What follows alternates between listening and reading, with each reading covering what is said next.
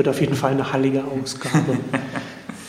ähm, neue Ausgabe Neunetzcast. Äh, ich freue mich sehr heute hier bei mir äh, Bertram Google. Äh, hallo Bertram. Hallo.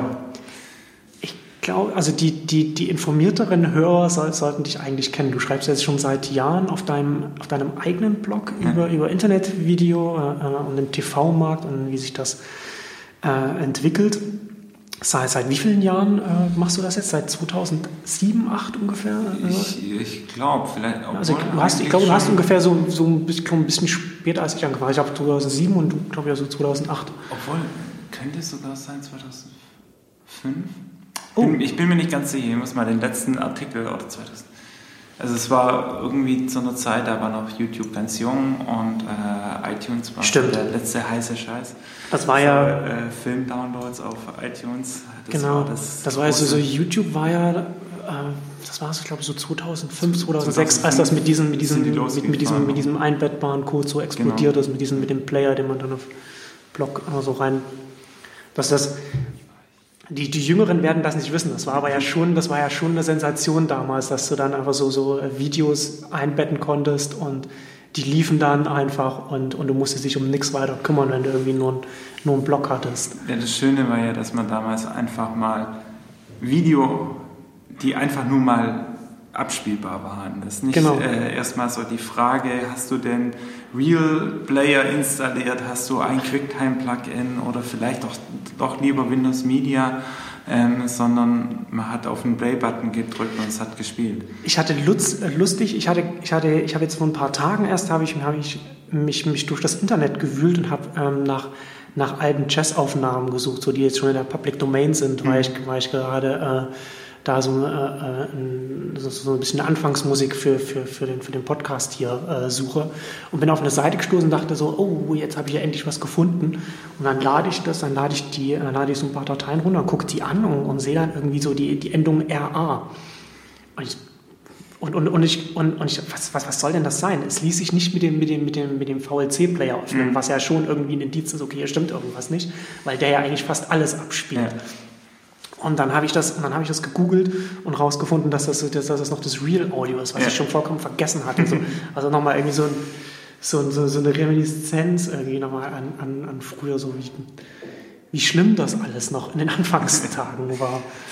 Nee, so, so, weit sind wir nicht. Also ich glaube, es gab bis vor ein, zwei Jahren noch unter vielen Playern so, möchtest du doch nicht lieber äh, Windows Media oder ein QuickTime-Video haben und so.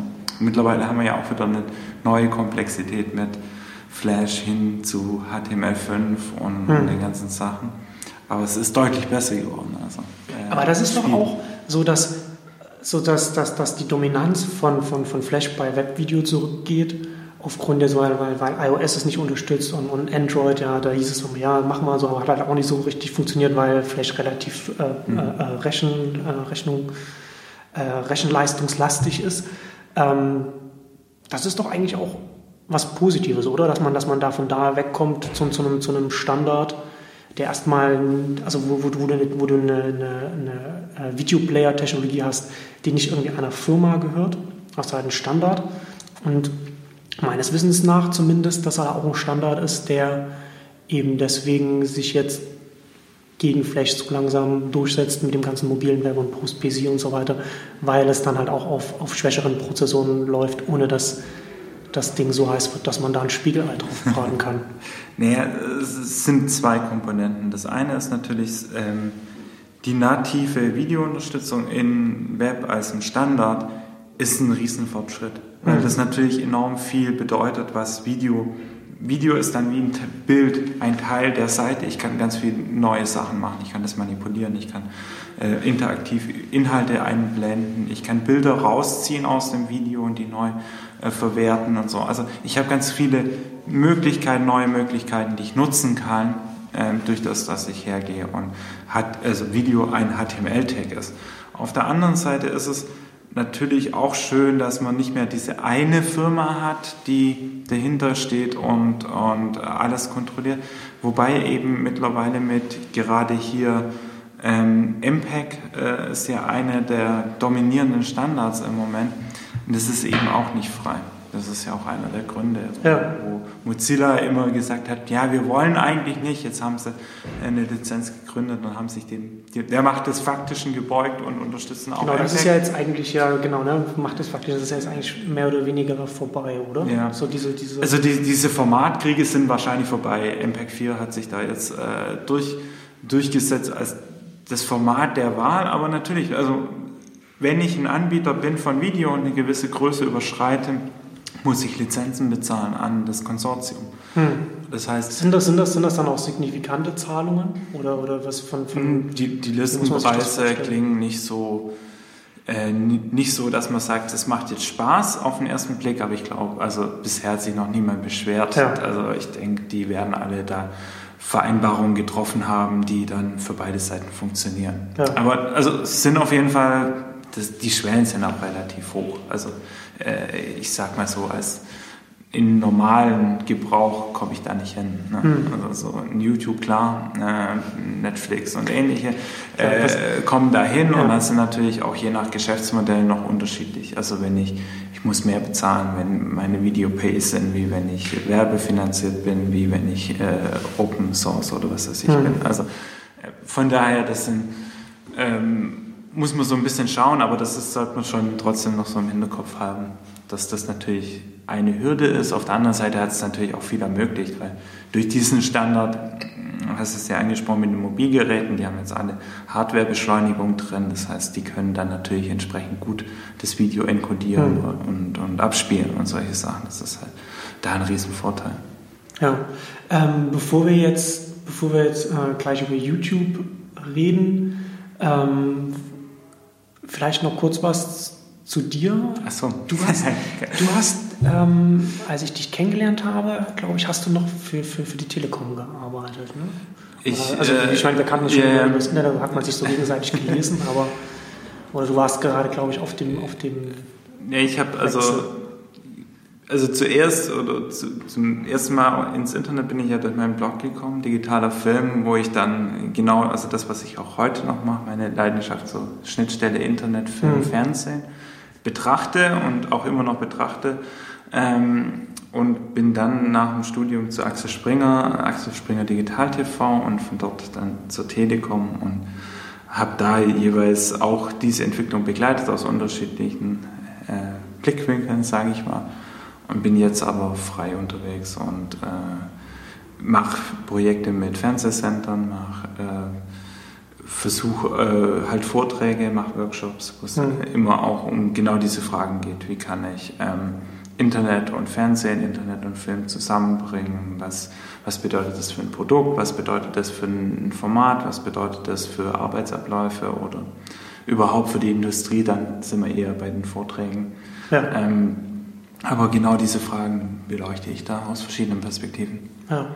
Also ich, ich muss das ja nochmal sagen, ähm, ich habe das ja schon, vor, vor wir aufgenommen haben, schon angekündigt, dass ich dich über den grünen Klee loben werde. ähm, ich, ich war ja immer äh, fasziniert davon, dass du, du hast ja, du hast ja immer nicht, äh, nicht viel geblockt oder nicht Ja. viel geschrieben und oft waren es auch so, so, so Zweitverwertungstexte, die du meistens für, für, für andere Publikationen noch schon geschrieben hattest. Aber du hast immer ähm, sehr ausführlich geschrieben und, und immer auch in so bemerkenswerte Tiefe, also immer sehr, sehr, sehr analytisch, also immer sehr, sehr tief reingegangen. Und das, und das fand ich immer sehr, sehr spannend und sehr interessant, weil man da weil man bei deinen Texten auch immer irgendwie Einblicke bekommen hat, ähm, die man, wo man jetzt das Gefühl hat, so das bekomme ich jetzt irgendwie auch nur hier und, und Mhm. nicht irgendwie, indem ich jetzt so die US-Tech-Blogs Ja, lese und ja. sowas. Ne? Weil ganz oft ist es ja so, dass man jetzt hierzulande ja oft Texte liest, die man auch genauso auf Englisch Ja. schon ähm, drei Tage vorher in den USA hätte lesen können. Deswegen finde ich es auch schade, dass, dass, du nicht, dass du nicht viel mehr schreibst. Ja, das ist immer so, äh, man merkt, eine Zeitfrage, Genau, man merkt immer daran, wie viele Artikel ich schreibe, wie, wie langweilig oder wie viel ich zu tun habe. Das ist äh, leider, äh, muss ich sagen, das ist ja immer so, die Prioritäten ergeben sich ja daraus, äh, womit man Brötchen verdient und wenn dann eine Deadline da ist, dann äh, geht die vor und Klar. dann fällt es immer ein bisschen hinten runter. Ja, für mich war es immer und deswegen finde ich, also finde ich, war das mein Ansatz für das Medium-Bloggen, war immer, ich hatte nie hatte immer Angst, ich schaffe es nicht rechtzeitig, irgendwas umzusetzen. Also so dieses getriebene, schnell mal kurz die Nachricht, der News rausbringen, war, habe ich irgendwie, habe ich mich arg gehetzt gefühlt und habe auch gedacht, naja, ich kriege das nie schnell genug und, und, und gut genug hin. Und da war dann mein Ansatz eben genau das andere zu machen. Ne? Ja. Unaufgeregt, äh, mir die Themen zu suchen, die mich interessieren und die dann halt auch analytisch aufzubereiten.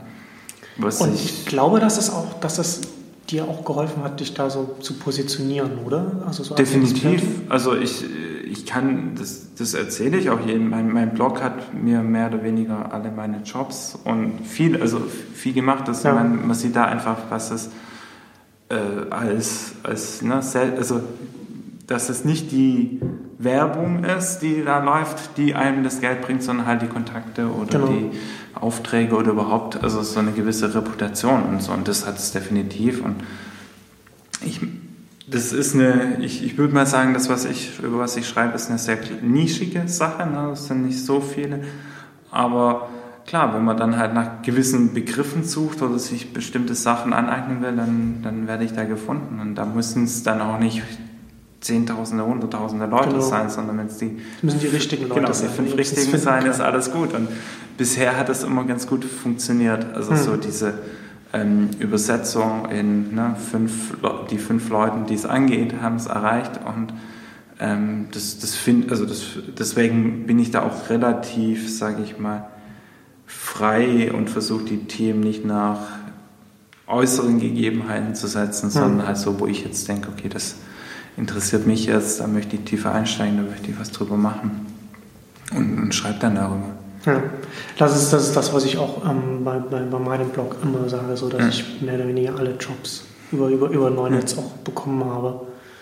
Äh, das wird in Deutschland immer noch irgendwie zu, zu wenig von, von, von Selbstständigen äh, so genutzt. Oder, oder von, nicht von Selbstständigen, also von, von, von grundsätzlich von, von, von, von den Menschen, dass man sich mit den Blogs da äh, so positionieren kann äh, in, in, dem Feld, in dem man arbeitet. Also kann auch nicht jeder, aber äh, zu wenig Leute, die das könnten.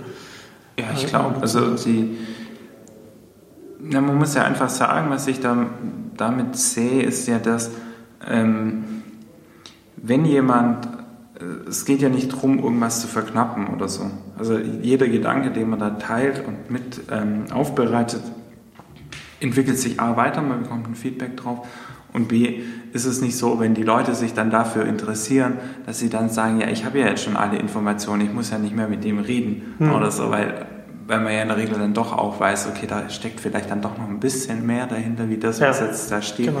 Lass mal mit dem reden. Und so, von daher habe ich bisher noch nie die Erfahrung gemacht, dass es irgendwie schlecht ist, da tief, ausführlich oder alles. Und das bisschen mehr kitzlig jetzt aus genau, dem Podcast. Ja, machen wir. äh, YouTube. Lass, ja. uns, lass uns über YouTube reden, weil das sowieso der, der Elefant im Raum ist, an dem wir nicht, nicht vorbeikommen, wenn wir irgendwie über Webvideo reden wollen. Ähm, Google ist ja, also zumindest habe ich den Eindruck, sehr stark dabei, äh, so YouTube zu personalisieren. Also zum einen irgendwie mhm. so äh, Inhalte von, von von, von, von, von den klassischen Anbietern, da also, also professionell erstellte Inhalte auf, auf, auf YouTube rauszubekommen und gleichzeitig auch irgendwie das, das so die selbst, die, so, so die auf der Plattform gewachsenen Stars, also äh, die, die mhm. äh, Kanäle und, und, und, und, Netzwerke da ähm, auch zu pushen und, und auch zu, ja. zu, monetarisieren. Du hast da ja jetzt einen, einen viel detaillierteren und besseren Einblick. Wie, wie ist denn da die, die äh, Gewichtung oder wie dein, dein Eindruck von der Gewichtung her? Setzt Google da mehr darauf, da jetzt YouTube sozusagen als Distributionsplattform zu nutzen äh, für, für diese klassisch professionell produzierten Inhalte mhm. oder mehr jetzt äh, das zu, zu pushen, was, was, was genuin auf der Plattform entstanden ist? Also diese, was, was, was jetzt hier in Deutschland so weit die und so, ja, solche ja. Sachen hast. Ähm ich würde sagen, Google ist es egal, also ob links oder rechts. Hm. Sie sind da relativ leidenschaftslos. Sie haben andere Ziele. Also ihr Ziel ist ganz klar, neue Zielgruppen auf die Plattform zu bekommen. Also es gibt, ich würde behaupten, sie haben bestimmte Zielgruppen fast zu 100 Prozent. Ähm, da können sie nicht mehr wachsen. Also die Jugendlichen, also Jugendlichen, 13, 14, genau. Ähm, auch, auch äh, also die, die, Plattform ist relativ gleich, äh, was männlich-weiblich anbelangt und so. Tatsächlich. Also das ist, äh, da gibt es nicht den großen Unterschied, aber klar, also in ältere Gruppen, mhm. wobei man nicht sagen kann, die kriegt man dort nicht, aber sie merken halt, da, da haben sie noch. Da ist die Nutzung noch nicht genau, so ausgeprägt. Auf, ist eine andere Nutzung, wie, ja. die, wie, wie, Ältere das nutzen. Äh, die suchen sehr viel gezielter, wohingegen es bei, bei Jüngeren durchaus wirklich auch ein Unterhaltungsmedium ist. Also wirklich so, ich möchte jetzt eine Stunde mich unterhalten und dann gucke ich eine Stunde ja. Video. Und das ist auch tatsächlich so, so benutze ich YouTube nicht. Also ich benutze ja, auch, wie du es genau. gesagt hast, ich gehe, wenn, wenn ich irgendwie ein, ein, Video sehen will und ich vermute, dass es auf YouTube ist und dann gehe ich dann da drauf. Oder es wird halt irgendwie in meine ja. Timeline reingespült oder so. Aber ich gehe nicht, ich setze mich nicht, okay, ich will jetzt eine Stunde unterhalten werden und, und gehe jetzt auf YouTube. Das ist tatsächlich. und das ist, das ist halt das Ziel. Also letzten Endes Klar. möchte Google, äh, dass das eben durch alle Zielgruppen hin zu einem Unterhaltungsmedium ist, also die Nutzer länger auf der Plattform halten. Das ist so, ne, Nutzungszeit erhöhen. Ist ja auch offensichtlich, also genau. nachvollziehbar. Nach, Ziel, ne? Haben eigentlich alle Großen. Ne? Genau. Ne? Also es ist ja jetzt nichts Neues, macht Facebook auch nicht anders und Twitter auch nichts anderes. Und ähm, dieses Ziel, um das zu erreichen, brauchen sie Inhalte, die eben diese, dieses Publikum anspricht.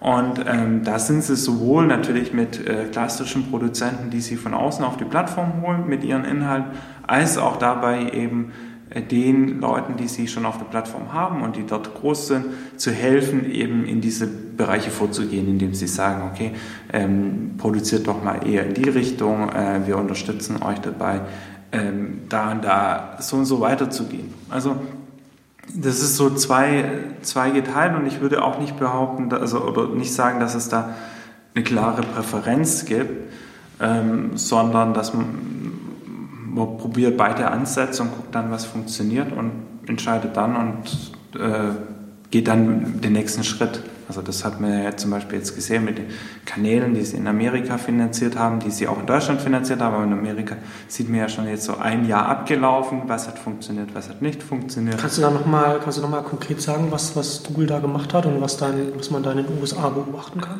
Also was, was Google gemacht hat, ist, ähm, sie haben festgestellt, sie haben diese Plattform und ähm, sie haben auf der Plattform bestimmte Leute groß gemacht. Also die können mittlerweile gut, davon leben, andere können davon sehr gut leben. Hm. Und, aber was man halt da auch immer dazu sagen muss, in der Regel ist es so, dass die Leute, die groß sind im Moment auf YouTube, die sind da schon relativ lange. Das heißt, sie haben lange investiert in die Plattform, haben Jahr, ein Jahr, zwei Jahre, drei Jahre nicht davon leben können, haben das als Hobby gemacht oder haben gesagt, irgendwann kann ich davon leben. Das heißt, die haben investiert Zeit und Energie, um jetzt heute an der Position ja. zu sein. Und das ist natürlich jetzt nicht der Pitch, den irgendjemand toll findet und sagt, ey, cool, ich gehe jetzt auf YouTube und drei Jahre lang. In drei Jahren von, könnt ihr davon genau, leben. In drei Jahren kann ich davon leben. Und deswegen hat halt Google gesagt, okay, ähm, wir, wir gucken mal, wie wir das machen können, dass es eben diese Anfangszeit charmant wird. Mhm. Mhm. Sind hergegangen, haben ein Original Channel Programm aufgelegt, in, mit dem sie hauptsächlich ähm, neue Produ also existierende Produzenten, die groß sind auf der Plattform, aber auch ähm, neue Produzenten, die noch nicht auf YouTube sind, angesprochen haben, haben gesagt, okay, wir geben euch einen Vorschuss auf die zu erwartenden Werbeeinnahmen und ihr könnt dann mit diesem Vorschuss produzieren. Das heißt, ihr müsst nicht von Brot und Wasser leben, äh, ihr habt, könnt planen und dafür garantiert ihr uns, dass ihr in einem Jahr so und so viel Content produziert. Und das wird dann sozusagen mit den, mit den anfänglichen Werbeeinnahmen genau. dann verrechnet? Ja.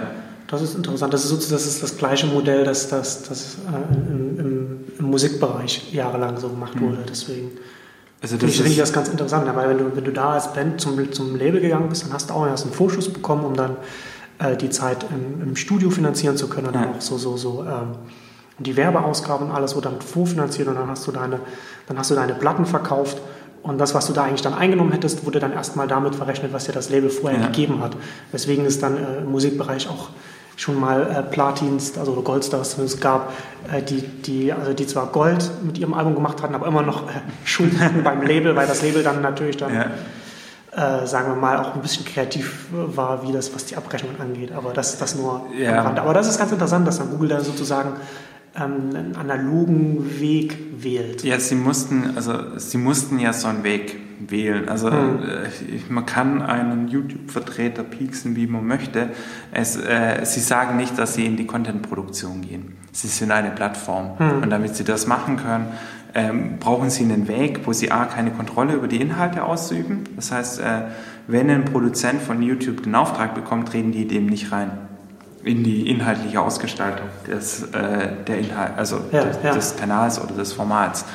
Und das andere ist natürlich, sie brauchten diesen Weg, wie kann ich dahin, also ähm, wie kann ich eben mich als Plattform etablieren, das Ökosystem anschieben, ohne dass ich äh, direkter Finanzier bin. Das alles andere wäre ja mehr oder weniger eine Schenkung ja, oder eben genau. direktes Investment in die Inhalte. Das wollten sie auch nicht, sondern da, deswegen dieser Umweg oder dieses Herangehen, was natürlich dann sehr gut funktioniert in dem ja. Umfeld. Aber wenn Sie, aber wenn Sie jetzt dann den, den Leuten sozusagen einen finanziellen Vorschuss geben und denen dann auch nicht reinreden, was sie machen, wie findet denn dann die Auswahl statt? Also, also die Auswahl, und das hat mir, also das was hatte ich vorher ja erwähnt in Amerika, erstmal, das läuft ein Jahr. In ja. diesem Jahr und nach diesem Jahr wird Bilanz gezogen. Und man hat dann eben gesehen, diese Kanäle, die sie finanziert haben in den USA, es gab ein paar, die hatten, waren erfolgreich, es gab ein paar, die waren nicht erfolgreich. Und, Aber kommen, äh, kommen die Leute dann aus dem, schon, schon bereits aus, aus dem klassischen äh, TV-Bereich oder, oder wo kommen die dann her, wenn die dann, dann dieses, ähm, dieses Testjahr mit Dieses mit Testjahr ähm, ist ganz unterschiedlich. Also prinzipiell war es so, dass sie gesagt haben, pitcht uns hm. Also oh, okay, wir ja. ähm, und für diese Pitches wurden hm. unterschiedliche Leute eingeladen. Es wurden existierende YouTube-Stars eingeladen, pitcht ein neues Format. Es wurden große Produzenten angesprochen in Deutschland, Endemol, ja. äh, Bavaria ähm, und so weiter und so fort. Also so die, die großen Namen. Hm. Ähm, und und dann wurden zum Teil, äh, vor allem in den USA, auch noch Promis angesprochen. Madonna, bitte komm zu uns auf die Plattform und solche Sachen. Also, Was äh, natürlich dann der bequemste Weg ist, wenn du dann halt so einen Star bekommst, der schon sein, sein, sein natürlich. dass das eingebaute Publikum mitbringt. Klar, quasi. also auf jeden Fall, vor allem, der ja Musik generell auf YouTube sehr, ja. sehr gut funktioniert. Und ähm, also von daher ist es so ein bisschen, hatten sie dann ein Portfolio, das haben, haben sie eine Auswahl getroffen, haben dann gesagt, okay, jetzt machen wir es. Äh, das ist unser, also mit dem gehen wir jetzt an den Start, ein Jahr. Und nach dem Jahr haben sie jetzt geschaut, okay, welche Kanäle performen und haben bei, ander, äh, bei ein paar gesagt, okay, wir verlängern. Ihr bekommt nochmal einen Vorschuss für ein zweites Jahr. Bei anderen haben sie gesagt, nee, machen wir nicht. Ihr könnt natürlich gerne weitermachen, aber dann auf eigene Rechnung. Und ähm, was waren dann, was waren dann, dann für, für Kanäle, die dann hast, weißt, hast du es im Kopf, was da? So als Beispiel, so, wo das dann äh, verlängert wurde? Ich, ich habe jetzt nicht unbedingt alle Kanäle im Kopf oder die Kanäle im Kopf, okay. die, die verlängert wurden, aber es, es, es ist eine, eine, ziemlich große Bandbreite. Mhm. Man hat halt äh, gemerkt, dass, dass so Kanäle, also es gab so Kanäle, die haben so Shorts produziert mit, ähm, mit Prominenten, also so kleine Geschichten, äh, fünf, sechs Minuten die, die sehr gut performt haben und ich glaube, die sind auch verlängert worden. Also es gibt äh, sehr hochwertige Formate, die da auch zum Teil lanciert wurden.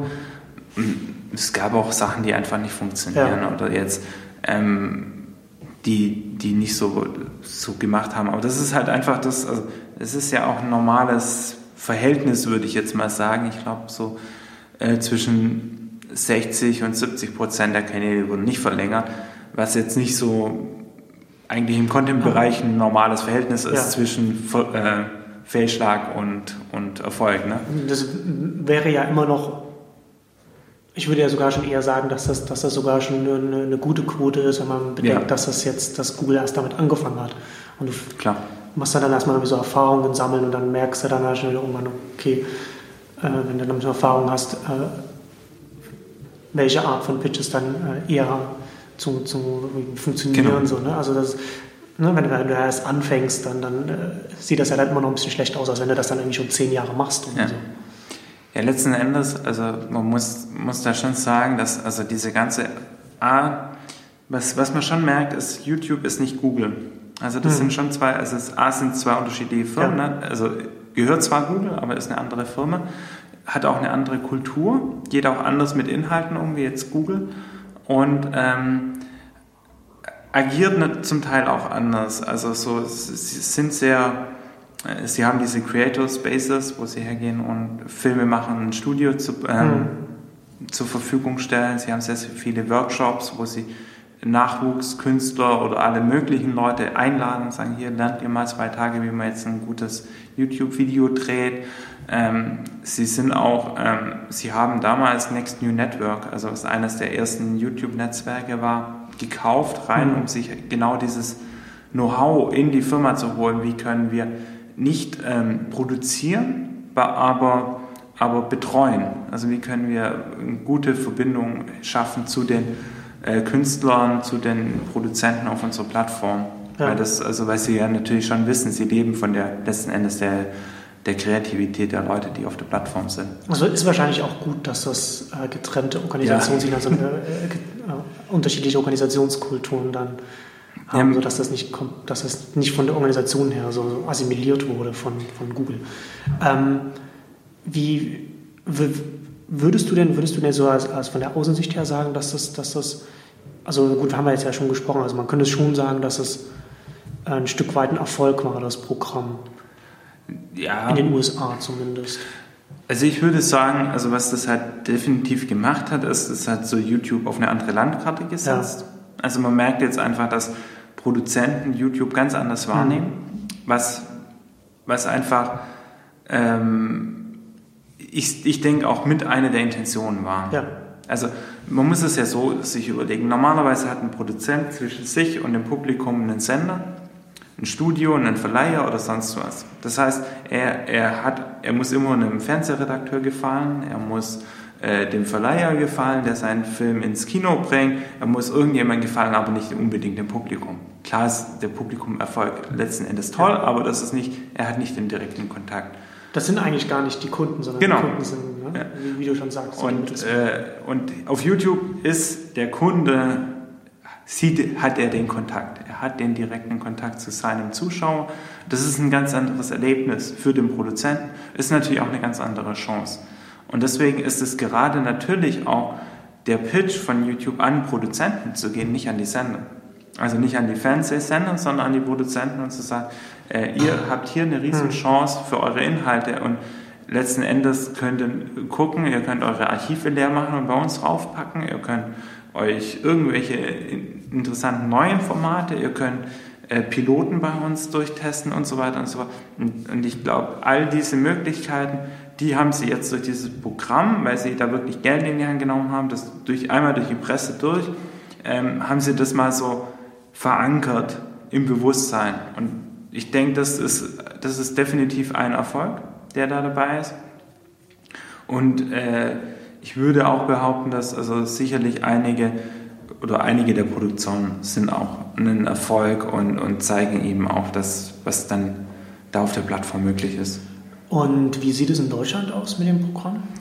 In Deutschland wurden, glaube ich, 13 Kanäle finanziert. Mhm. Also es gab ein ähnliches Programm, nicht, nicht ganz so groß, also in Amerika gab es 100, ja, von der Markt her viel, viel kleiner. In Amerika gab es, glaube ich, 100 Millionen Dollar, in Europa wird gemunkelt so um die 25 Millionen für ganz Europa. Mhm. Ähm, und da waren dann, kamen dann 13 Kanäle in Deutschland raus, ähm, die gelauncht sind. Auch hier einen Mix, also es gab äh, die klassischen Produzenten, UFA, Endemol, äh, First Entertainment, die zu Bavaria gehören, also so die klassischen Produzenten. Es gab ähm, die zwei großen deutschen YouTube-Netzwerke, haben jeweils einen Kanal, IDG und Mediakraft, einen Kanal lanciert und ähm, und dann gab es noch, äh, ich glaube, Motorvision. Also, so also, also sozusagen hat, hat YouTube hierzulande eher mit den, mit den Studios zusammengearbeitet als direkt. Also das sind Produzenten. Ja. UFA in dem Fall als Produzent. Ja, also, okay. Also ähm, ja, sie haben, also sie haben hier eher, ich würde auch sagen, dass das zum Teil strategisch ist, in dem Fall, dass sie auch hier den Geschmack die Produzenten auf den Geschmack bringen wollen, mhm. für YouTube zu machen. Und wenn man jetzt gerade, ich glaube, der Endemol-Chef hat gerade gesagt, dass er jetzt da wieder mehr in diese Richtung auch sieht und mehr lancieren will, ohne diese Anschubfinanzierung von, von YouTube. ist, dass es unter Umständen auch, auch gut gefruchtet hat. Das ist dann, na, das ist tatsächlich ganz, also ob das jetzt so beabsichtigt war, weiß man nicht, aber, ja. aber es wäre schon tatsächlich ganz, ganz clever, das halt auch als strategische, langfristig, langfristige äh, äh, Finanzierung zu sehen. Natürlich. Ja, also für, für, YouTube weiß ich natürlich, wie du, wie du schon sagst, wenn dann der Chef von, von On the Mole dann äh, dann auf einmal YouTube als Distributionsplattform wahrnimmt, was sie natürlich, natürlich, schon immer war, so eine massive Distribution für, für Video. Aber das muss man ja, das muss man ja nicht nur weiß, das ist äh, auch als das wahrnehmen, wenn man irgendwie der Chef von einem klassischen ja. Studio ist. Natürlich, also generell ist es schon so, dass ähm, YouTube auf der Landkarte, also so Social Media Landkarte, irgendwie noch deutlich unterrepräsentiert ist. Äh, wenn hm. man so sich überlegt, was für eine Aufmerksamkeit ein Twitter bekommt, und was im Verhältnis im zum Verhältnis, Publikum passt das genau, nicht zusammen. Also so, wenn man weiß, dass, also was für eine Reichweite YouTube in Deutschland hat und was für eine Reichweite Twitter in Deutschland hat und dann die Presseberichterstattung, dann wird man genau andersrum denken. Was, was meinst du, woran das liegt? Naja, es liegt, ist, das am, liegt das am, am Medium, dass, dass, dass, dass man dann sagt, dass, dass die Reichweite von, von Video äh, nicht so wahrgenommen wird? Oder? Ich glaube, also ich glaube, das ist ein Alters, Thema oder überhaupt ein was, was Wahrnehmungsthema. Ich kann es nicht genau be hm. äh, beschreiben, also ich kann es umschreiben. So, wenn man Republika letztes Jahr nimmt, ähm, auf diese, also zumindest gefühlt gab es auf kein, keine Session zu YouTube außer diesem äh, von Markus Hüttgen und Christoph Krachten, ja. diese goldene Sellerie, ja. äh, einmal da. Das heißt, das Ding war nicht existent. Also so, sowohl die Leute, die YouTube machen, war nicht dort, als auch, auch das Thema YouTube war nicht präsent. Und das mhm. ist ne, so, die deutsche Netzkultur trifft sich einmal auf der Republika und YouTube ist nicht präsent. Warum? Na, weil die halt eine Generation drunter sind. Wobei ja eigentlich gerade in Deutschland ja die Erkenntnis, also zumindest, zumindest bei also mir war das vorher auch nicht so, äh, so klar, weil ich das vielleicht auch dann irgendwie nicht so wahrgenommen habe und, ähm, und, und bei mir ist das tatsächlich angekommen äh, von, von, von einem Jahr bei der, bei der ACTA-Demonstration. Ja, genau. Da das war so, so White City und, und, und diese, ja. die, die, die, die uh, YouTube-Stars da so massiv mobilisiert haben. Ja. Äh, eine, eine, Generation, die halt jetzt auch schon irgendwie, keine Ahnung, 15 Jahre jünger ist als ich oder ja. mehr noch. Ne? Und das war dann, und das war dann, und, und das hat man dann, das, und das hat man, und diese Erkenntnis hat man dann halt auch auf Netzpolitik.org so gelesen, als Markus Becker da dann geschrieben hat, da gibt es jetzt hier äh, YouTube-Videos und da, da, da, äh, die Mobilisierung da, die da auf einmal da stattfindet, die man was, womit man nicht gerechnet hatte, weil man das einfach nicht auf, auf dem Bildschirm ja. hatte. Also das, das, war, ich glaube, für viele so ein Moment, wo, wo das plötzlich äh, wahrgenommen wurde. Ja. Und das ist, das ist, also wie du sagst, das ist Wahnsinn, was sie mobilisieren können. Also das ist genau diese Wirkung, jemand, also was man früher auch immer dem Fernsehen zugesprochen, mittlerweile hat es ja ein bisschen verloren. Aber wenn ich dort was zeige, dann gehen dann die Leute am nächsten Tag in den Laden hm. hat YouTube auch. Also so eine Wirkung. Noch nicht in dieser Breite, aber für gewisse Zielgruppen definitiv. Und das andere, was ich eben glaube, ist, dass, also einmal so diese Generationenfrage und das andere ist natürlich, es ist kein ganz so zugängliches Medium. Es hm. ist halt doch immer noch schwieriger, ein Video zu produzieren, als einen Tweet zu schreiben, einen Facebook-Post abzusetzen, ein Foto bei Instagram zu machen und so das wird besser und es ist heutzutage, kann man ja sagen, ja, mit dem Smartphone habe ich ja mal schnell gedreht. Ja klar, habe ich mal schnell gedreht, aber halt ein gutes, unterhaltsames Video zu machen, wenn ich jetzt nicht gerade den Flugzeugabsturz filme, ja. wo es sowieso scheißegal ist, solange ich es irgendwie im Bild habe, ähm, ist halt doch schwieriger. Eine größere Herausforderung muss ich mehr beachten, als, als jetzt, wenn ich äh, bei Twitter aktiv bin. Absolut. Oder andere deswegen habe ich auch das so, so letztes Jahr war das ja auch, auch so, so, so ein äh, Visitthema in, in, den USA, so das Instagram für Video. Ja. Und das habe ich ja äh, auch genau aus dem Grund auch irgendwie nie so richtig kommen ja. sehen, weil das, weil Video ja, wie du schon sagst, so von der Produktion her ja schon aufwendiger ist. Und, und ich meine, das, was du dann produzierst, das muss ja dann auch irgendwie ansehnlich sein, sodass du dann halt irgendwie, damit die Plattform funktioniert, damit, damit der Konsum über die Plattform funktioniert. Und das ist bei Video ja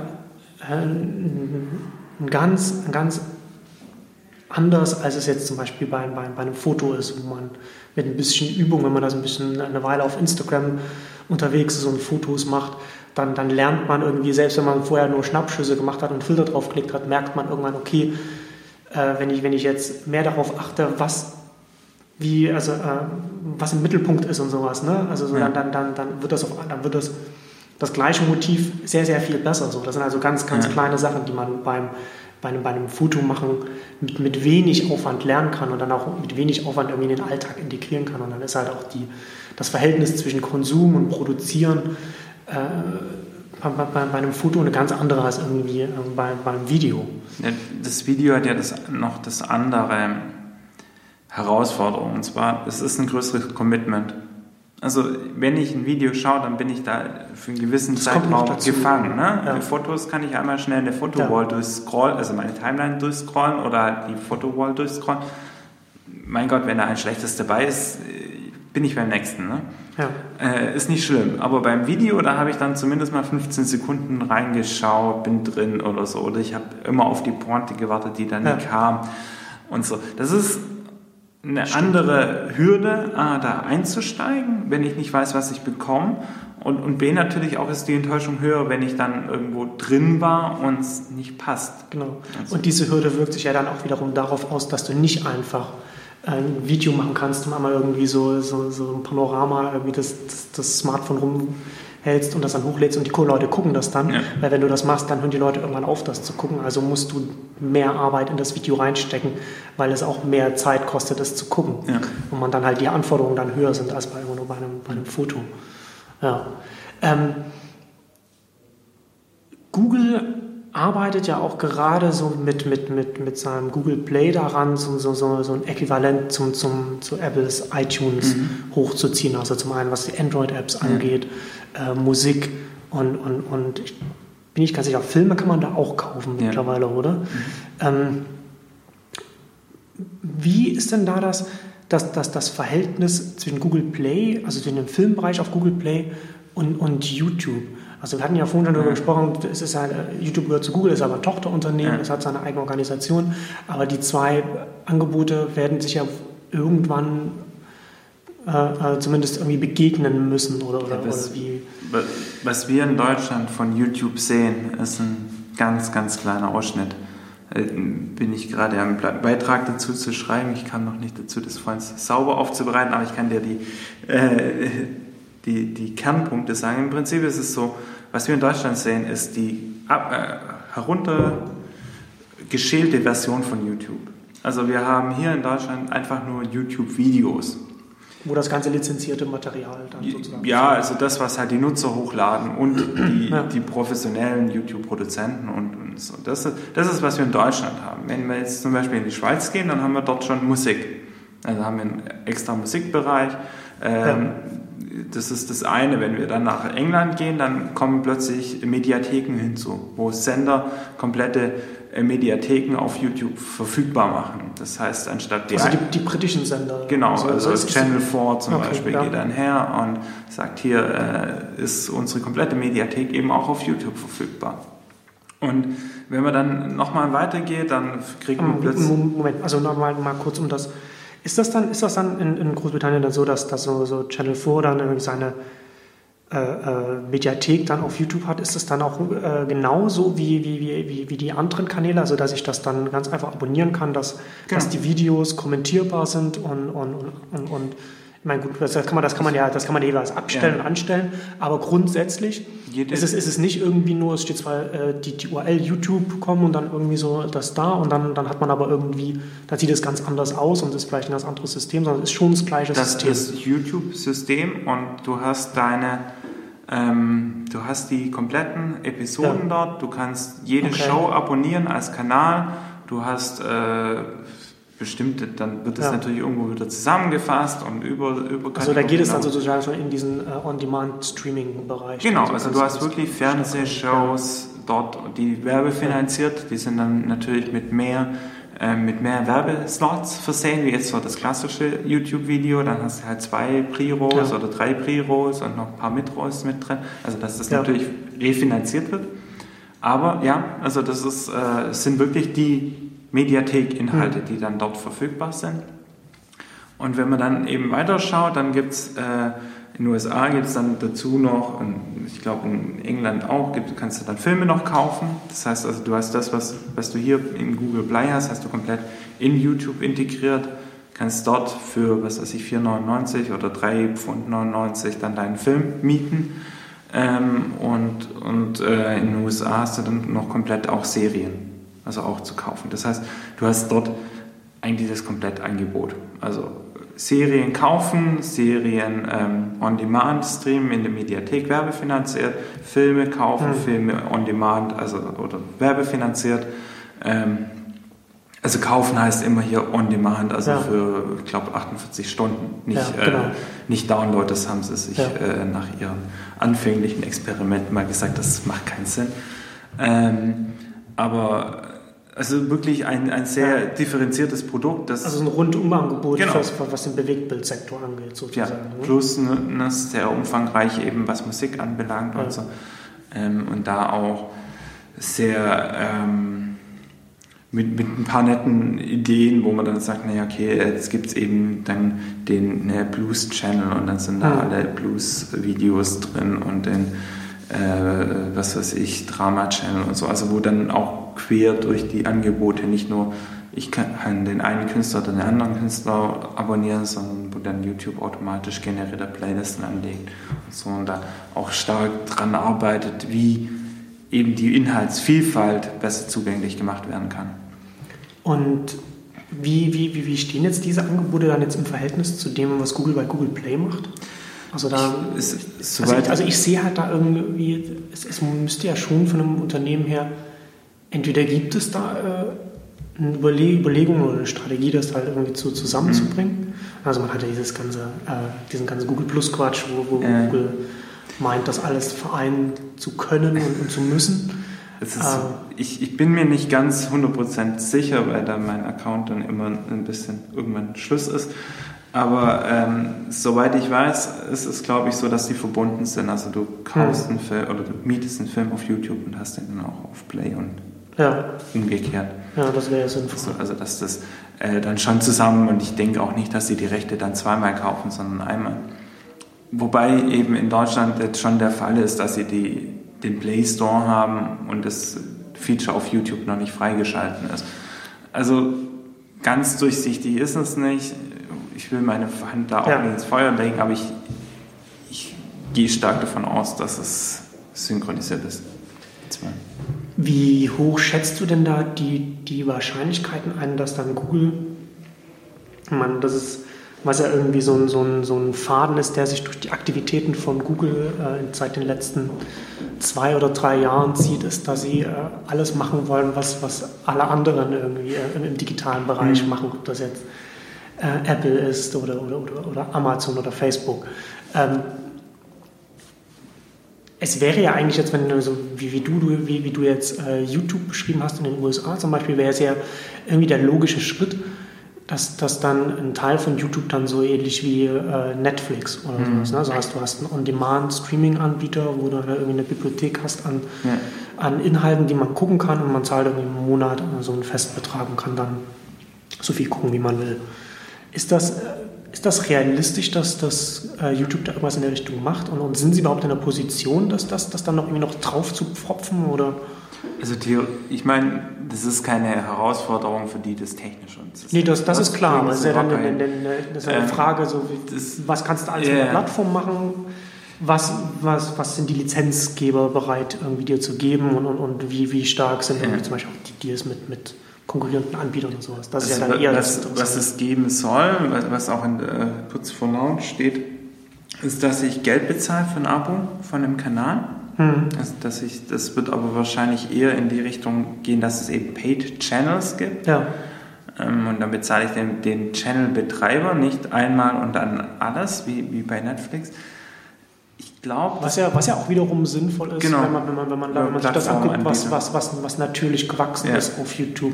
Da kann man das natürlich am besten dann da ja. äh, unterstützen und gleichzeitig auch noch mit finanziell noch ein bisschen mit abschöpfen, weil man da natürlich so einen Prozentsatz hat.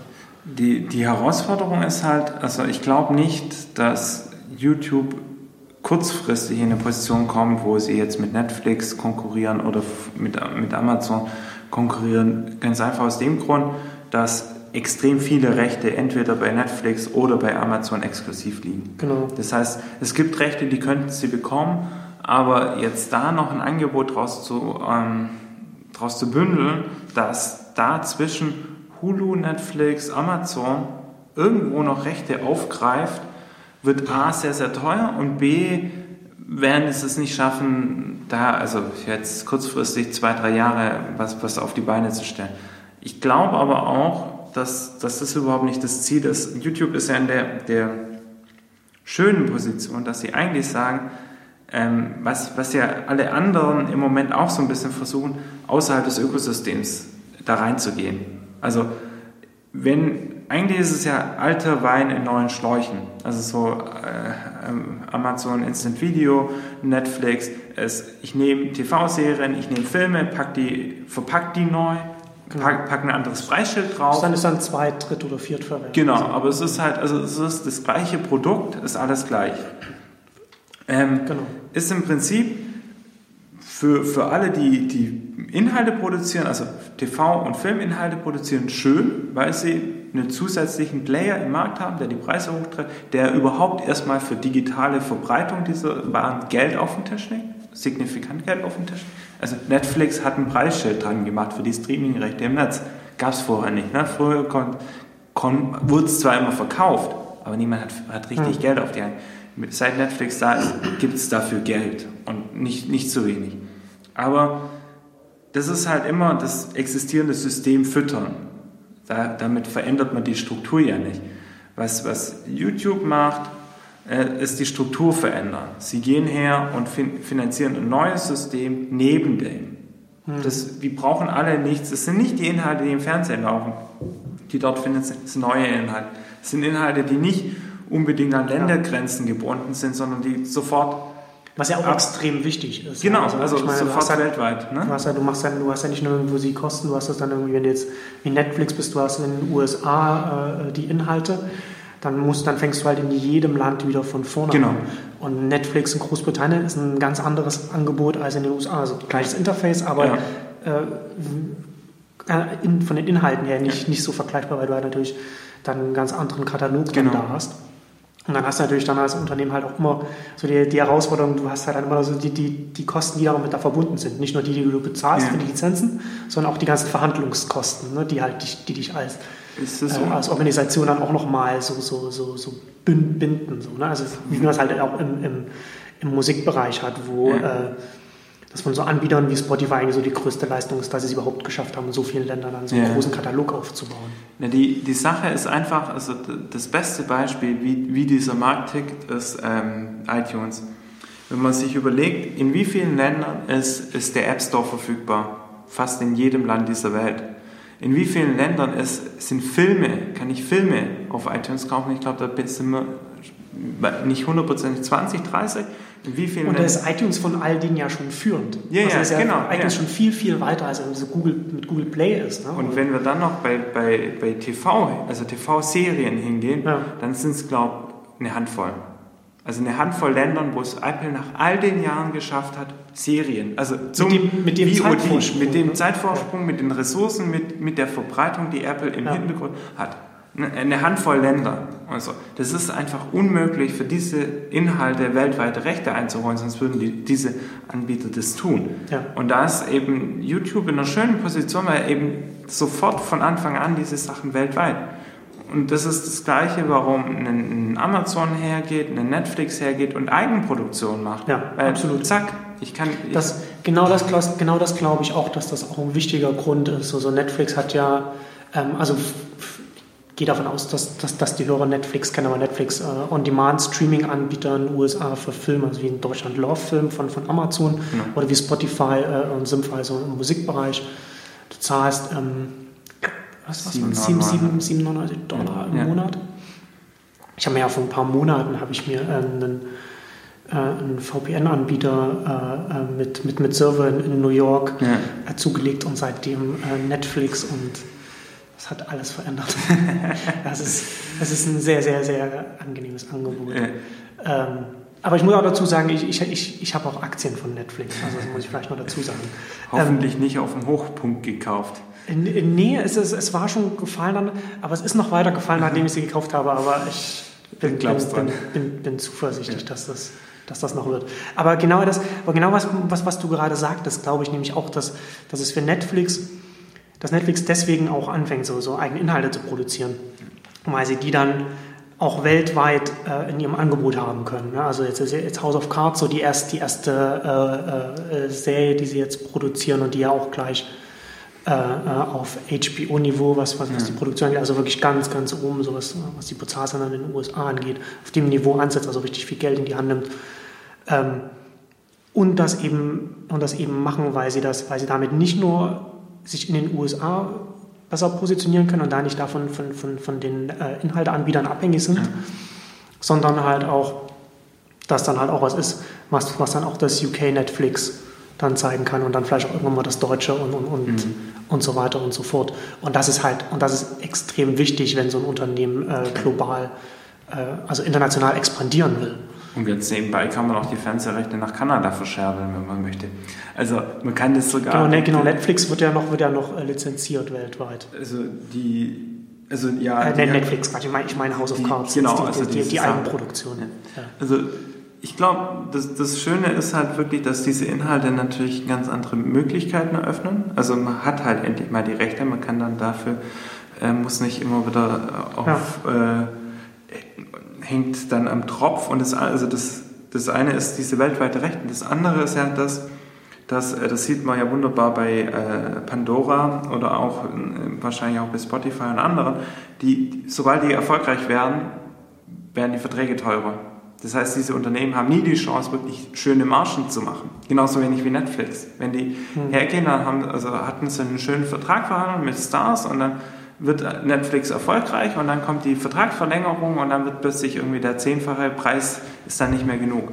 Wobei das ja bei Netflix noch, noch, äh, noch stärker ist, dadurch, dass Netflix ja als, als DVD-Versand angefangen hat und schon relativ lange als Unternehmer am Markt ist. Ja. Sie sind ja auch schon an der Börse. Ja. Und das heißt, du hast halt die, die Zahlen sind halt öffentlich so und dann, kannst, und dann guckst du dir halt an, okay, was, was machen sie denn Gewinn? Wo, wie, was ist denn also der genau. Spielraum? Und, und je größer dein, dein, dein eigener äh, Katalog an Inhalten ist, desto, mehr, desto größer ist ja auch dein Hebel, den du ansetzen ja. kannst. Und, und zack, schon sitzt halt Netflix da und hat halt das Problem dann. Natürlich, Oder, und das ist halt deswegen, also um aus diesem Teufelskreis rauszukommen, um ne, jedes Mal jedes Mal wird es teurer hm. und, und zwar signifikant teurer. Hm. Die, die, die Content-Inhaber gehen eben gerade so immer an die Grenze, um es nicht sterben zu lassen, aber eben auch nicht so richtig.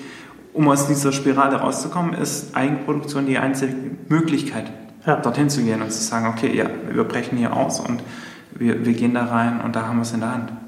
Das ist ja im, im Musikbereich war das ja besonders extrem. Da gab es ähm, zehn Jahre lang oder sowas ist ähm, auch ganz wenig, ganz wenig Risikokapital, das, das in Musik-Startups geflossen ist, weil es gab auch, ähm, ich glaube, vor, vor ein paar Jahren, vor zwei, zwei, drei Jahren oder so, gab es auch so ein paar Artikel von äh, Risikokapitalgebern, die auch äh, öffentlich gesagt haben, dass sie nicht in den Musikbereich investieren und auch allen anderen davon abraten, da zu investieren, weil, weil sie gelernt haben, dass die Startups, in die sie da investieren, vollkommen von den Major Labels ausgebucht ja. werden. Also Musikbereich ist ja noch extremer, genau, da hast du ja diese, diese Konzentration auf drei, vier, ne, damals waren es noch vier so Major Labels, die du alle an Bord haben musst, sonst, ja. sonst, sonst, funktioniert dein Angebot halt nicht, wenn du irgendwie Musik zum Konsum anbieten willst. Ja.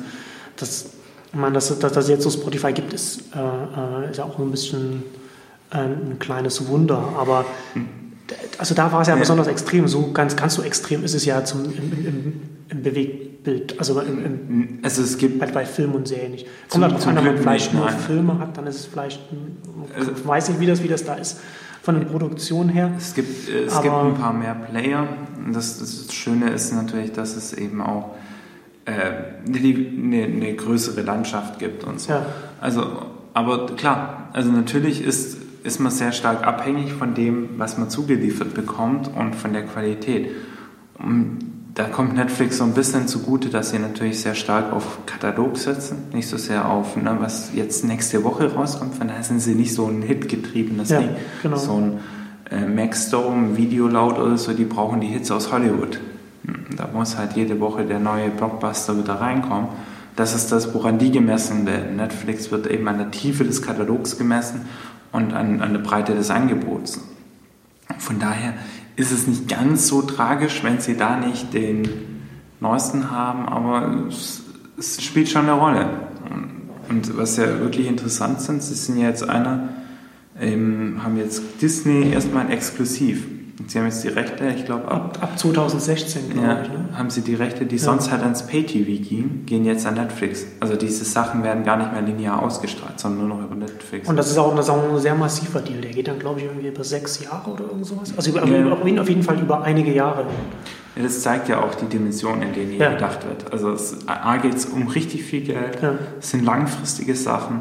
Das ist sehr, sehr schwierig, da reinzukommen. Und deswegen ist natürlich Netflix in einer sehr, sehr glücklichen Position, da zu sein. Amazon hat die, die Taschen, um sich dort reinzukaufen.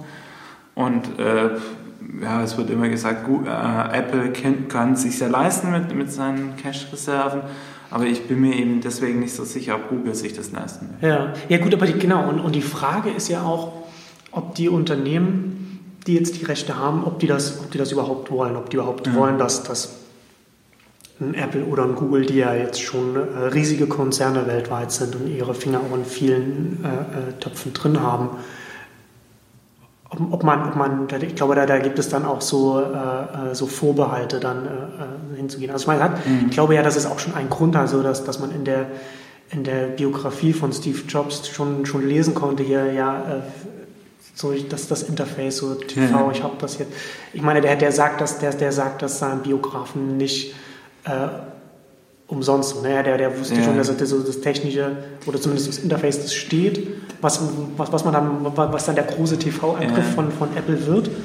Ähm, aber, aber das halt, das halt bis heute jetzt immer noch das Apple TV, TV ne? also so immer noch so im Hobby-Status, so wie es, Tim Cook ne? ja, sich noch befindet und so als nebenbei läuft, ist immer noch eine relativ gut, gut laufende Set-Top-Box, die sich gut verkauft, aber halt noch nicht so der, der wo man sagt, okay, Apple ist jetzt wirklich irgendwie im Wohnzimmer. Dass sie da noch nicht sind, hängt, glaube ich, auch maßgeblich damit zusammen, dass Hollywood einfach kein zweites iTunes so äh, erzeugt. Also, also nicht will, dass, nicht. Dass, dass sie. Also das, ja. das, der, der große Unterschied ist ja der, ähm, die, die Musikindustrie hat es damals gebraucht. Also es gab, es war auf jeden Fall eine, eine größere Not am Mann. Wobei das auch interessant, also ja, sie haben es gebraucht, aber sie haben es ja auch nur, das ist ja auch ganz lustig, also das ist ja das, das was man sich auch so merken kann, wenn man irgendwie mit, mit, mit, mit so Konzernen verhandelt. Der einzige Grund, warum die Labels äh, dem, dem Verkauf über iTunes zugestimmt haben, ja. war ja ursprünglich, weil es iTunes nur auf, auf Macs gab und ja, Macs irgendwie nur eine 1%, 1 Marktanteil hatten und dann die Aussage war, okay, und uns, und uns halt noch DRM ja. und so, ne? was haben wir denn zu verlieren? So, ihr könnt es dann auf unseren iPods hören und die iPods funktionieren nur mit, den, mit dem iTunes auf den Macs äh, und die Macs haben ja 1%, so, das, ihr habt nichts zu verlieren. So. Äh, und, und dann haben sie irgendwie vergessen, das in die Verträge mit reinzunehmen und dann äh, gibt es iTunes für, für Windows und es hat alles verändert. Und es war natürlich gut für ja. die Musikbranche, aber sie, sie, hätte das halt nicht zugelassen, ja. so, wenn sie das halt. Ne? Nee, die, nee, aber die Sache ist ja einfach das, dass im Prinzip äh, dass die ganze Sache ist, man kann das Problem oder Apple TV kann, kann man nicht mit Software lösen. So, die, die Rechte und das, das, ja. äh, die Sache ist einfach das, dass die Rechte sind ja noch nicht mal so sehr bei den Produzenten, sondern bei den Kabelnetzbetreibern, bei den Pay-TV-Anbietern. Das heißt, die halt ein Interesse, zumindest in den USA, ein starkes Interesse daran haben, die Nutzer dazu zu bekommen, dass sie jeden Monat 120 Dollar überweisen. Das weiß man ja hierzulande gar nicht. Nee, das wie der, ist wie halt der TV-Markt in, genau, in, den USA funktioniert. Einfach ein anderer also, Markt. Und also diesen, diesen, diesen großen Cable-Markt, wo du dann irgendwie für so Pakete von, keine Ahnung, wie viel, 100 Sendern oder so bezahlst. Also es ist so, ist das, Standard Cable und dann hast du, dann hast du Pay Cable, wo, wo dann, dann also Premium oder so, ne, wo dann HBO und so mit drin ist und da hast du so diese verschiedenen Pakete. Ja, und das ist und das sind diese, diese großen, diese großen äh, Cable-Anbieter, so Comcast ja. und weiß nicht, wie die anderen. Nein, das ist, das ist ja genau das, was eben immer gerne übersehen wird. Es wird immer schnell gesagt, ja, ich würde ja gerne für HBO bezahlen und nehmt doch meine 10 Dollar im Monat oder 20 Dollar, die ich euch da überweisen. Ihr lasst mich ja nicht, ihr Schweine, und deswegen äh, hole ich es mir jetzt irgendwo illegal. Ja dass das aber so einfach für die überhaupt nicht funktioniert. HBO kann, kann das die gar nicht, selbst wenn die wollen, weil die sind natürlich, ne, also die, so die Kunden von HBO sind eigentlich die Kabelanbieter, die wiederum HBO genau. im Paket, im Premium-Paket dann äh, an, an den Endkunden verkauft. Und der Kabelanbieter hat natürlich überhaupt kein Interesse, dass, dass, dass HBO dann äh, über, über, über eine eigene App oder so dann in, in, in Apple TV oder, oder, oder, oder wo auch immer. Oder ja HBO ist, ist ja, vollkommen egal. Ist ja überall verfügbar. Also das ist ja nicht so, dass wenn ich die aber nur wenn du wenn du genau. das, große das große, große ja, Kabelgebühr bezahlst. Genau, wenn ich das große Kabelgebühr bezahle, ist alles wunderbar. Dann könnt ihr auch ne, die Sache, das, das Modell ist ja, ein, das ist ja mehr oder weniger so diese, die, der, Lockstoff. HBO ist der Lockstoff, mit dem die Kabelnetzanbieter ihre großen Pakete verkaufen. Und äh, das heißt, die bezahlen HBO nicht nur dafür, dass sie die Inhalte bekommen, sondern eben auch dafür, dass HBO das große Paket verkauft. Und deswegen funktioniert es eben für die überhaupt nicht herzugehen und zu sagen, ja, ja, Moment, äh, HBO geht aber auch mit Basic Cable und äh, dann nochmal extra für HBO alleine bezahlen, weil dann kann ich das Bundle nicht mehr verkaufen und das funktioniert dann, äh, dann hat er eben ein Comcast weniger Umsatz. Das ja. finden die nicht lustig. Und deswegen ist, ist ja, ist, das finde ich also auch so interessant, so HBO ist ja in, diesen, in dieser klassischen äh, Innovators Dilemma-Situation, die Christensen ja. in seinem Buch beschreibt, so dass es HBO kann nicht einfach das machen, was es eigentlich machen müsste, weil es eingebunden ist in sein eigenes äh, Wertschöpfungsnetzwerk. Ja? Also genau. einfach so in seine Distribution ja. über, über das Kabel. Und ich finde das ja ganz interessant, dass die, äh, wenn du das ein bisschen beobachtest jetzt, äh, als, als Netflix House of Cards rausgebracht hat, Netflix ist relativ, die, die, die, die Manager sind relativ offen in ihrer Strategie. Also die haben in ihren, in ihren Interviews gesagt, unser Ziel ist, schneller HBO zu werden, als HBO wie wir zu werden können. Ja. Also wie wir werden ja, können. Ne? Und das ist, ist, natürlich genau richtig, aber es ist interessant, dass sie, dass sie, da, so, dass sie da so offen sind, das, das zu sagen. Ne? Also vielleicht, weil, sie, weil sie, weil sie keine ja, Ahnung. Letzten Endes, also ich meine, A kann Netflix nur gewinnen vom Vergleich mit HBO. Hm. Es ist ja, also Leute genau, wenn man, wenn man, es, wenn man es als, wenn man es als Sender sieht, ne? also ja. auf einer Ebene mit HBO, aber HBO hat halt irgendwie so sein, sein normales lineares Programm ja. und, und, auf Netflix hast du einfach dieses, dieses viel reichere On-Demand-Angebot. Ja, ich meine, ich kann, Net, ich, ich kann HBO genauso nutzen wie Netflix. Also mit der HBO Go-App habe ich genau das gleiche Erlebnis, kann ich alle HBO-Inhalte jederzeit. Da hast du dann die Eigenproduktion, hast du dann genau, komplett, komplette alles, Staffeln dann. Alles da. Okay. Aber die, also die Sache ist, innerhalb der USA ist es extrem schwierig für HBO aus diesem Netzwerk auszugehen. Deswegen ist es ja zum Beispiel so interessant, dass sie zum, äh, nach Skandinavien, in Schweden kam auch ja. HBO. Also da können sie es machen, weil sie da nicht diese existierenden ähm, äh, Beziehungen gefährden. Aber das, ist, aber das fand ich auch interessant. Warum musste dann HBO dann nicht in dem Land oder da, wo sie, wo sie es gemacht haben, weiß ich was, in Finnland oder, oder in Schweden? Ich glaube schon. Ähm, so die Inhalte, die, die, die, eigenen Inhalte haben sie ja dann auch äh, lizenziert. Da müssten sie dann warten, bis die Lizenzen ausgelaufen sind oder sie wieder zurückzukaufen oder, oder wie das dann Sie, sie, ja, sie müssen mal schauen, wie ihre Deals da gestrickt sind, was, sie, was für Rechte sie da abgegeben haben. Das ist, das ist ja genau das. Also Klar, da könnten Sie dann in den Konflikt kommen mit lokalen Anbietern, die Ihnen viel Geld für die Rechte bezahlt haben. Na genau, und dann hast du ja dann auch immer noch mal genau. als HBO so die Opportunitätskosten. Ne? Ich meine, wenn du halt irgendwie dein Game of Thrones an, keine Ahnung, was weiß nicht, wo das läuft, so RTL oder, oder Vox oder wo das mhm. läuft, äh, dann verkaufst du, das sind, ja, das sind ja auch Gelder dann, die du dann halt, Natürlich. wo, wo, wo, wo das vielleicht nicht wegfällt, aber wenn du das in der eigenen App hast, dann, dann vielleicht weniger wird oder, oder wie auch immer das dann ausschaut. Oder vielleicht ist es auch ein Dealbreaker, so auf keinen Fall. Ja. Wollen wir mit euch konkurrieren? Es, es, es, wird sehr interessant und ich meine, irgendwann wird wahrscheinlich HBO gucken müssen, dass sie da eine entsprechende Transition hinbekommen und irgendwann mal die Leute von vors Knie, äh, Knie stoßen. Es wird aber noch eine Weile dauern. Also es ist nicht, ich halte es nicht für ausgeschlossen, dass sie sagen, wir, wir machen jetzt den Switch, wir gehen direkt.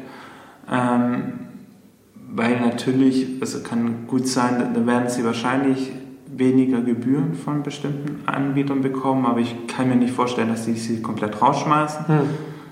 Äh, es wird eine Abwägungsfrage, wie groß ist der Druck, dahin zu gehen. Ja, das ist ja dann, das ist dann äh, eine Frage, die, die, die wir jetzt von der Außensicht ja nicht beantworten können, ja. weil das ja ganz stark auch irgendwie von der Kostenstruktur abhängt. Und wie man das ist ja, das ist ja so ein Balanceakt, wenn, wenn, man das, wenn man das vollziehen will, das ist ja auch nicht, nicht so einfach. Und das Problem ist ja dann auch, wenn HBO dann, dann irgendwann den Schritt macht, dann sind sie ja dann irgendwann auch in, in dann machen sie das vielleicht in einem Markt irgendwie, in dem mhm. Netflix dann halt eben schon die Disney-Filme dann irgendwie exklusiv hat. Ja. Und, und, was, und, was, machen sie dann? Also ich meine, dann haben sie zwar noch ihre eigene Produktion, dann können sie vielleicht auch noch dann auch einen eigenen Katalog aufbauen oder was. Aber äh, es, es, wird, da, es wird ja dann nicht, es wird nicht einfach.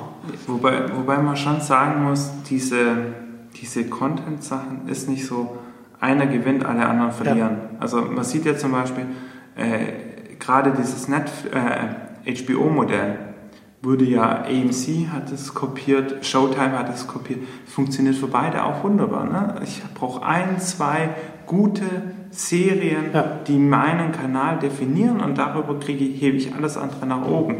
Äh, ob das jetzt Mad Men ist und ähm, genau.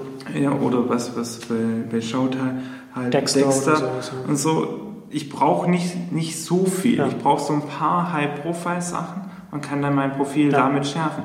Also muss man vielleicht dazu sagen, so Showtime und AMC auch, auch zwei, zwei US-Sender, genau. Showtime Pay, Pay, also Pay TV ja. und, und AMC ist glaube ich Basic Cable, oder? Nee, ist auch Pay. Auch Pay? Okay. Also wenn ich nicht ganz, ganz miss, missgelagert sind, aber es sind gleiche, die gleichen Modelle.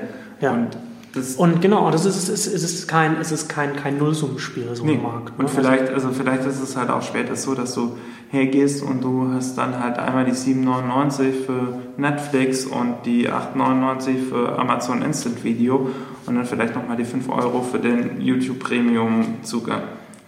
Das, das, das glaube ich auch. Also ich habe, das ist auch so, so, so eine, so, eine Artikelidee, die, die, ich noch, die bei mir noch so im Hinterkopf liegt. Ähm, so mal darüber zu spekulieren, wie sich die On-Demand-Streaming-Märkte äh, zum einen für Musik und einmal für, für Film entwickeln werden. Ich ja. glaube, dass sie sehr unterschiedlich sind. Also bei ja. Musik wird, ist, es, ist es eher ein Winner-Takes-it-all-Markt, mhm. weil, weil, weil man da halt Inhalte hat, die man immer wieder hört und die man auch organisiert deswegen. Ja. Während du beim Film äh, ja immer eher, du, du guckst immer Filme oder Serien, guckst, guckst in der Regel irgendwie nur einmal, ja. dann hast du irgendwie so ein Lieblingsfilm oder so, aber das, ja, das, das, kann man ja mal ausklammern dann. Und dass, dass deswegen dann so, so Angebote wie Netflix oder auch das, das äh, Amazon Instant Video oder Love Film oder, oder HBO mhm. sich dass sie sehr gut sich so, so nebeneinander bestehen können, dass man eher so äh, mehrere Pakete, ja. so, so, dass man das so gleichzeitig benutzt. Dass ich das, dass da eher noch so die, das, das Nutzungsverhalten ist, so wie es heute bei verschiedenen Sendern ist. Also, es kann also so entwickelt ja, wird. Also das ist zumindest meine Vermutung würde ich auch sagen, weil, weil ich kann es mir nicht vorstellen, dass es gelingt. Also selbst wenn jetzt Netflix riesig wird, zum Beispiel einen Riesenbereich haben die ja gar nicht, Sportrechte. Nichts. Ne? Und dann muss ich ja MLB kaufen oder den NFL naja, das, du, oder, du, du, weißt halt, du weißt halt nicht, das, das, kann man halt heute nicht abschätzen, aber du weißt halt nicht, wie sich das entwickelt, was man äh, für, eine, für eine Art von, von, von Plattform noch anbietet. Das muss ja auch nicht Netflix ja, sein, ja. aber du kannst ja dann irgendwie auch irgendwie nur eine Infrastruktur Klar. bieten, wo dann halt die verschiedenen äh, Anbieter dann irgendwie auch wieder zusammenkommen können und es dann auch ähm, so eine, so eine, so eine äh, vertikale Kooperation dann gibt oder so. Das, das, aber gut, das ist ja dann äh, Zukunftsmusik und sehr, sehr spekulativ. aber um nochmal auf House of Cards zurückzukommen, was ich bei dem, was ich da echt äh, auch sehr spannend fand, also muss man vielleicht dazu sagen, äh, ein Politdrama, ähm, mit Kevin Spacey in der Hauptrolle, äh, David Fincher äh, äh, mit als, ich glaube, als Produzent und hat auch den, die, die, erste Folge äh, äh, als Regisseur ge, äh, gefilmt. Ähm, also wie gesagt, wie ich schon gesagt habe, also so qualitativ sehr, sehr hochwertig, was, was Produktion angeht. Ich glaube irgendwie, mhm. ich glaube 100 Millionen oder so haben sie da, glaube ich, reingebuttert für, ich glaube, für zwei Staffeln oder so. Also die mhm. haben schon 26 Folgen. Genau, jetzt die 13 waren, waren 13 Folgen, also genau, ja, so das ist die erste. Ähm, was ich, was ich sehr, sehr interessant fand, was ich glaube ich noch interessanter finde als die Tatsache, dass sie jetzt da wirklich einen Hollywood Superstar da äh, in die Hauptrolle mhm. gesetzt haben und so viel Geld reingebuttert haben, ist, dass sie wirklich gesagt haben, okay, wir veröffentlichen die äh, Staffel komplett. Mhm. Und ich glaube, dass das ist auch nur so, wo, wo ich eigentlich auch noch einen Artikel darüber schreiben will, weil ich glaube, dass das auch wieder so, ein, so, ein, äh, so eine Art ist, um, um, um, die eigene Distributionsart, so einen Vorteil der eigenen Distributionsart zu nutzen. Ja. Ja, also weil, weil, sie da was machen können, was ähm, ein, ein, klassischer Sender wie, wie, wie HBO nicht machen kann. Mhm. Also HBO kann, kann genau die Serie produzieren. Wenn sie, sie hätte genauso gut auf HBO laufen können, sie wäre da nicht mal zwingend die beste gewesen. Ähm, aber HBO kann nicht einfach sagen, okay, äh, ihr wollt die ganze Staffel mit einem Mal sehen, hier habt ihr sie. Ja. Nee, HBO funktioniert halt lineares Programm, ne? äh, eingebunden in, diesen, in das klassische Fernsehen, eine Folge pro Woche. Und das funktioniert ja gerade bei den, bei den äh, äh HBO-Serien, also für die HBO so bekannt ist, mal mehr, mal weniger gut. Mhm. Ja, also du hast ja, hast ja diese HBO-Serien, wo du dann eine fortlaufende Geschichte hast über ja. die ganze Serie hinweg oder zumindest über die ganze Staffel hinweg. Und das dann halt immer von einem zum anderen. Und, und so der größte äh, Kritikerliebling, so The Wire, hat ja gerade dann, das, wenn du das anguckst, dann ähm, überhaupt keinen Handlungsbogen pro Folge. Ja. Und dann funktioniert dieses eine Folge pro Woche erst recht nicht. Ja. Und dass, dass Netflix das gemacht hat, finde ich extrem spannend. Und ich, das, muss, das muss nicht heißen, dass sie das, dass sie das künftig auch noch weiterhin so machen werden. Mhm. Aber ich glaube, dass es insofern clever war von ihnen, weil sie jetzt so die, die, die Zahlen haben. Ne? Also sie können sich angucken, okay, was passiert denn, wenn wir hier nicht die Zweitverwerter sind, mhm. sondern was passiert, wenn wir jetzt originalen Content bei uns herausbringen und da irgendwie 13 Stunden mit einem Mal. Wie viel gucken denn die mhm. Leute dann irgendwie an dem ersten Wochenende? Also ich glaube am Freitag oder an einem Freitag haben sie das veröffentlicht. Also, ne? Gucken Sie zwei Stunden, gucken Sie sechs Stunden oder, oder, oder, was, oder, oder, oder nur eine. Und dann, und dann, je nachdem, wie viel die Leute dann halt auch gucken, so kann man dann sagen, okay, dann können wir das an diesen, an diesen natürlichen Rhythmus, kann man das dann vielleicht irgendwann anpassen. Oder, oder vielleicht behält man es einfach bei und sagt, bam, jedes Mal 13 Stunden. Ja, der, der, Unterschied ist ja, sie, für die war das kein Experiment, sie wussten ja, wie es konsumiert wird. Also sie wussten schon vorher. Sie haben ja im Gegensatz, Satz zu vielen Sendern haben sie so enorm detaillierte Daten darüber, wie die Inhalte genutzt werden, dass sie da relativ sicher sein konnten, dass das eben funktioniert. Und ähm, sie sehen ja, wie Serien genutzt werden bei ihnen auf der Plattform, wie wenn sie was Neues auf die Plattform stellen, wie das dann genutzt werden. Und ähm, mittlerweile gibt es da auch einen Begriff Binge-Viewing, sagt ja. man da so dazu. Das ist einfach ein Verhalten, wo man hergeht und die Serie am Stück durchguckt.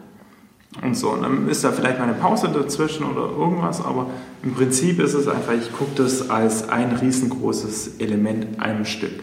Und das ist das eine, wo sie eben relativ genau, das haben sein das, genau, das hatten sie auch gesagt, genau. so Leute gucken bei uns ja. äh, Serien, so, das dass, dass, dass, sie, dass, sie, große, also viele Folgen am Stück schauen. Also in der Regel sagen sie so zwischen drei und vier Folgen am Stück werden bei Englisch. Man muss auch sagen, so ein äh, Netflix ist ja auch wenn man, wenn man da was guckt, äh, wenn der Abspann von der einen Folge kommt, dann, dann, dann fängt, die, fängt die nächste dann irgendwie schon 15 Sekunden, so, also fängt, ja. zählt, zählt runter und fängt dann an. Das ist natürlich auch ganz bequem. Da sitzt man da und denkt, ja, ja gut, nur noch eine Folge oder so. Ne?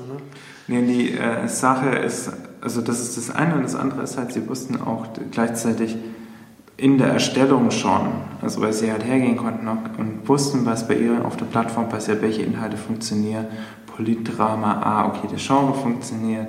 Äh, hier Kevin Spacey, ah. Genau, hast, hast, hast, du das, hast du diesen Artikel gelesen in der New York Times? Genau, gestern ja. oder vorgestern, also so Big Data, also da sie das angeschaut haben. Das ist ja ein, ein Remake von der, von der britischen Serie. Ja. Äh, die, wurde, die war aber schon relativ äh, erfolgreich auf, auf dem Programm, äh, auf, auf, dem, auf dem Angebot und dann haben sie das genommen, haben sie so Kevin Spacey oder so. Das ist ja. Also okay, das, das, das sind die Elemente, oder, oder beziehungsweise ihnen wurde das angeboten, wir haben geguckt, okay, das, das ja. gucken unsere Kunden, das, das lohnt sich für uns, das entspricht unserem Publikum. Das ist ja auch schon mal irgendwie was, womit man auch schon viel mehr, viel, viel, viel äh, äh äh, selbstbewusster arbeiten kann, als jetzt irgendwie ein HBO, das halt immer noch auf die Nielsen-Ratings an, angewiesen ist. also die Sache ist halt, das machen die ja schon lange. Also das ist Netflix, wenn die in Verhandlungen gehen, dann wissen die genau, was die Serie für sie wert ist. Hm.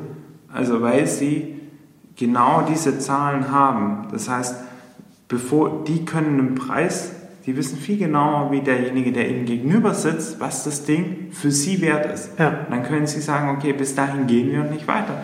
weil sie genau wissen, okay, wenn, wenn, das, wenn die Parameter stimmen, kriegt man das, lohnt sich das für uns finanziell. Wenn das nicht mehr stimmt, nicht. Und das ist natürlich ein Vorsprung, ein enormer Datenvorsprung, den die da haben, den sie jetzt.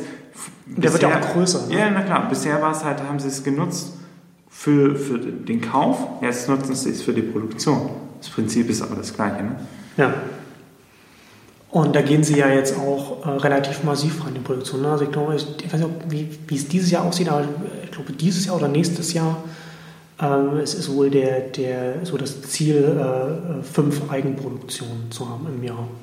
Es kommt auf jeden Fall Arrested Development. Genau. Davor war ja Lilyhammer noch, die hatten also vorher schon mal eine. Wo, also, wo, sie, wo sie dann einfach noch die zweite, noch, noch eine weitere Staffel dann produziert haben. Ne? So das, Aber das war, das war nicht so äh, erfolgreich, oder? Ne, also sie haben es nicht so nicht, groß gemacht. Da hat man nicht also so viel davon gehört. Gemacht. Ja. Äh, ich weiß jetzt nicht, ob es nicht erfolgreich war. Aber ja, also da passiert enorm viel und das wird, wir werden eher mehr davon hören als weniger. Ja. Und ähm, das habe ich nur aus den Augenblicken mitbekommen, aber Amazon plant auch für, für sein Instant Video oder eine Eigenproduktion. Genau, ne? also sie haben ja extra Studios, äh, Amazon, Amazon Studio oder so hm. gegründet, also die sind da genauso dran, alle. Also das ist so durch die Bank, ob das jetzt ein Yahoo ist, ob das ein AOL ist, ob das ein, ähm, ein Amazon ist, alle sind daran, irgendwie Originärinhalte zu produzieren. Ja, Amazon finde ich, find ich auch extrem spannend, also, also in vielen Bereichen. Also Amazon macht ja irgendwie in allen Bereichen was und ist sehr, sehr aggressiv. Ja, machen, machen, machen, gleich, machen gleich Schluss. Ähm, und, und, und sie, sie haben auch, sie haben das, das Instant Video in den, in, den, in den USA auch sehr aggressiv äh, äh bepreist. Also du hast dann, wenn, wenn du Amazon Prime-Kunde bist, hast du das ja. einfach mit drin. Ja. Das ist natürlich auch irgendwie äh, gemein. Also schon, äh, klar. Also so Amazon irgendwie, äh, dass das Unternehmen, das dem, dem, dem die Margen erstmal irgendwie egal sind. Und die haben natürlich auch noch irgendwie mit den Amazon Web Services dann halt auch noch so die eigene Infrastruktur. Ja die man natürlich dann bei sowas auch braucht, um, um, um, das, um das Video rauszupushen. Also Netflix ist ja wohl auch irgendwie in den USA, was haben sie, so 27 Millionen äh, Abonnenten und, und, und in der mhm. Primetime machen sie wohl auch schon einen relativ großen Prozentsatz des, des Web-Traffics. Ja. Und, das ist halt schon, und das sind natürlich auch so Infrastrukturherausforderungen, wo du dann wiederum als ein riesiger Konzern äh, wie, wie, wie Amazon nochmal so Vorsprung hast, was, was die Infrastruktur angeht. Ne, die, also die Sache, was, was da einfach enorm, also das ist wieder diese asymmetrische Konkurrenz. Amazon ja. konkurriert nicht direkt mit, äh, mit Netflix, sondern eben auf einem anderen Vektor. Ja. Gut, da sind wir jetzt. Also ich ich habe es vorher schon, ich habe es ja schon, ver, schon vermutet oder schon befürchtet gehabt. Ja. So eigentlich wollte ich ja jetzt so über das, was wir jetzt geguckt haben, reden und dann eigentlich zum deutschen Markt äh, übergehen. Aber dann müssen wir das, müssen wir das ganz klassisch äh, wie, wie in den Serien so mit dem Cliffhanger sozusagen aufhören und dann. Deutscher Markt in einer nächsten Folge. beim nächsten Mal dann. Ähm, war sehr spannend. Ja, mich gefreut. Genau, bis dahin. Ja, super.